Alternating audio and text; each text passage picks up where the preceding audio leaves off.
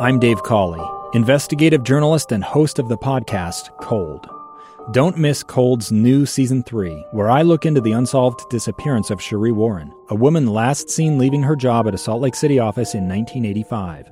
Police cast suspicion on Cherie's estranged husband and boyfriend, but never made any arrests or recovered Cherie's remains. Find Cold Season 3, The Search for Cherie, anywhere you get your podcasts. Small businesses bring Utah together. They inspire goodness and connect communities. These are their stories from Mighty Main Street, brought to you by the Utah Office of Tourism and Visit Salt Lake. Here's our host, Chris Redgrave, on KSL News Radio, 102.7 FM and 1160 AM. Mighty Main Street on KSL, the faces and places of Utah. This business show features interviews with our small business community that make us proud while driving our Utah job market. We're supported by Utah Office of Tourism and Visit Salt Lake. Welcome back, Derek. Thank you so much. I have Derek Hansen, and he is the Deputy Director of Red Butte Gardens. And we were just talking about water conservation a minute ago.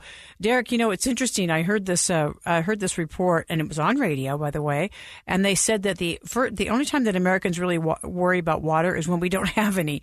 And I'm just, I'm just going to hope that that's not the case, especially since we live in a high Sierra desert that, uh, you know, that we're in a drought right now. And I, appreciate the messages about uh, praying for water, but I just think that there's got to be more than that.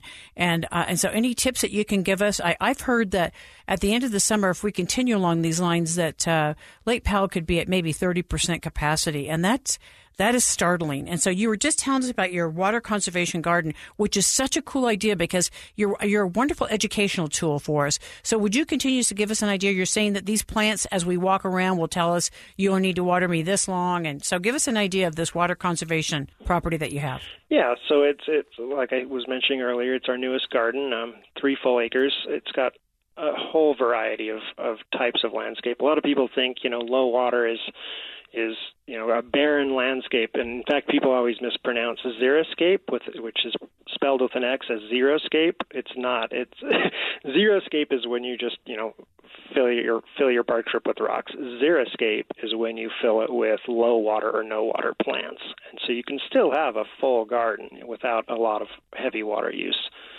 And um, you know, one tip I would probably I usually give to anybody that asks about this is, you know, it it could be daunting to rip out your entire yard and try to try to do a massive project like that and and replant everything. It's daunting. It's a lot of work. It could get expensive.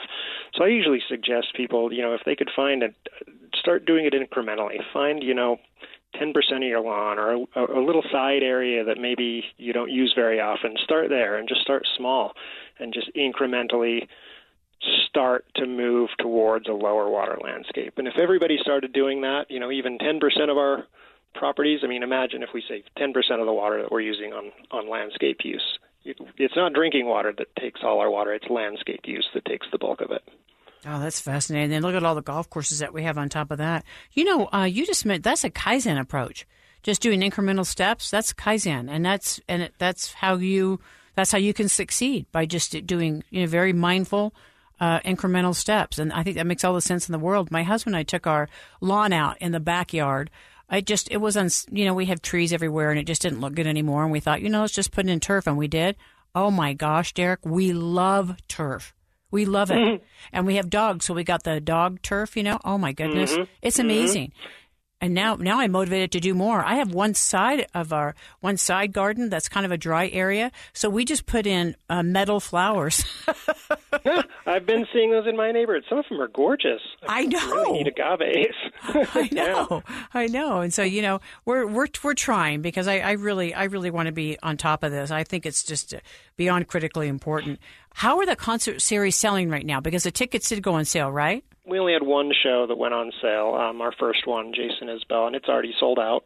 Uh, the next round of concerts, the rest of the series goes on sale on uh, June 21st to our garden members and then 28th to the public. Oh my gosh, that's so exciting! I can't. Your first one's already gone. That's amazing. Well, you know what? We are we are pent up. They're calling it revenge travel right now, and we are so pent up and ready to be with each other. I had the extraordinary opportunity to go to Les Mis last night at Hale Center Theater.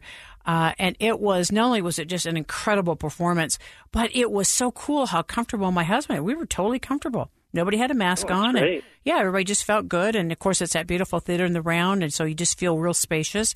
But uh, we're right there with everybody else. We're ready. We're ready to be with folks. Great. And we're ready as well. And ours is outdoor. So hopefully people do feel comfortable. Um, clearly, our first concert shows people are comfortable because it's sold out. So people seem like they're ready to just get, get back to business. One of the things that Red Butte's known for is your education platform.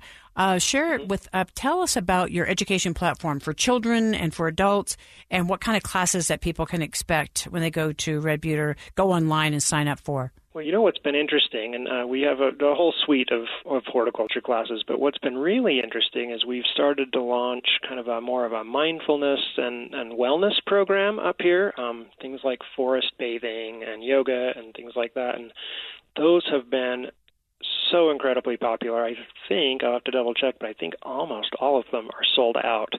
And again, you know, it couldn't have been more timely with the pandemic to offer a few things of kind of uh, peace and wellness and you know get out into nature and just sit quietly and listen to the sounds of the birds the sounds of the stream and they have been so popular I, I can't even believe it so that's probably been one of the most successful things we've done this year did you say forest bathing? Yeah, it's actually it's a if you haven't heard of it, it, it comes from Japan, but it's it's really took off up in British Columbia, and it's it's the act of just it's a cross between meditation and taking a walk in the forest, I guess. And you actually go with a guide and you stop in certain areas and you listen to certain things and you feel certain things, and it, it's kind of a very meditative tour through the garden, and it has been remarkably successful. That is so smart. And you know, with all the self care that we've gone through because of COVID and people discovering the outdoors and all the new people that are going to our parks now uh, are saying that they did a survey and they 80% said they plan to really participate in the outdoors, and we're seeing it. We are physically seeing oh, it. Yeah.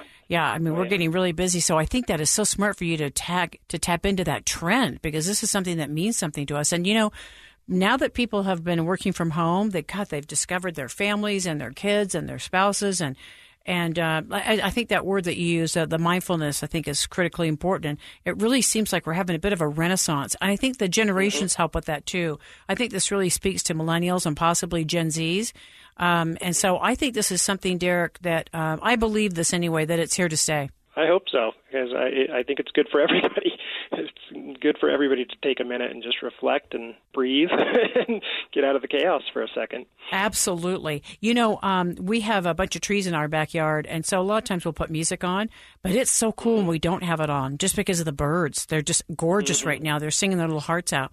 Anything just in closing, Derek, that you want to share with us? Uh, certainly the website, anything coming up that maybe is not selling as much or something in the fall to look forward to as we uh, wind down? Yeah, well, definitely visit our website because we de- certainly haven't touched on everything we have offered offering. Um, it's redbuttegarden.org.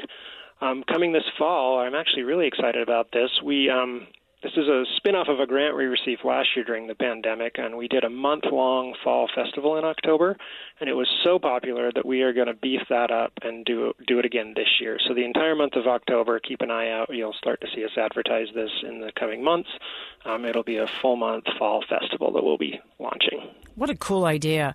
Uh, falls away off, but I do love hearing that. And you're also a, you're supported by Salt Lake County. You are part of Salt Lake yep. County, and that's I think they're just a wonderful partner when it comes to um, the people that work closely with them and that are in their area. And so that's very cool that you're part of Salt Lake County. I know that they were very uh, talk about being mindful. They were on top of supporting people financially, and it's just, it's just been unbelievable the grants and everything they have directed out of Salt Lake County. They have been fabulous, and and you know, as a ZAP recipient, we couldn't be more grateful for that funding as well. So we definitely are proud to be a part of that. Thank you so much. I have Derek Hansen. Thank you for joining us, the Deputy Director of Red Butte Gardens. Derek, thank you so much for all the work that you're doing and taking such good care of us. All the best to you and to the gardens. Thank you so much. All the best to you as well. Check out our interviews on the podcast page of KSLNewsRadio.com. I'm Chris Redgrave, host of Mighty Main Street. Stick around for more stories on KSL Radio.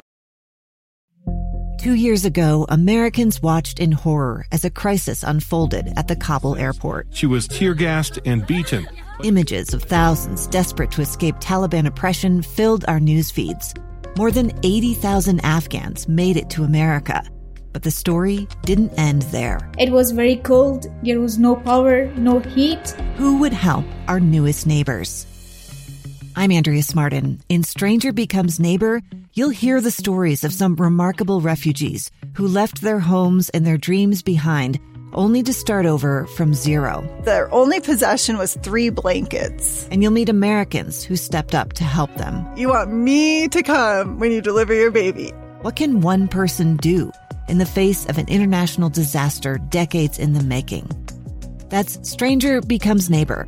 Find us at kslpodcast.com, follow us on Apple Podcasts, or anywhere else you listen.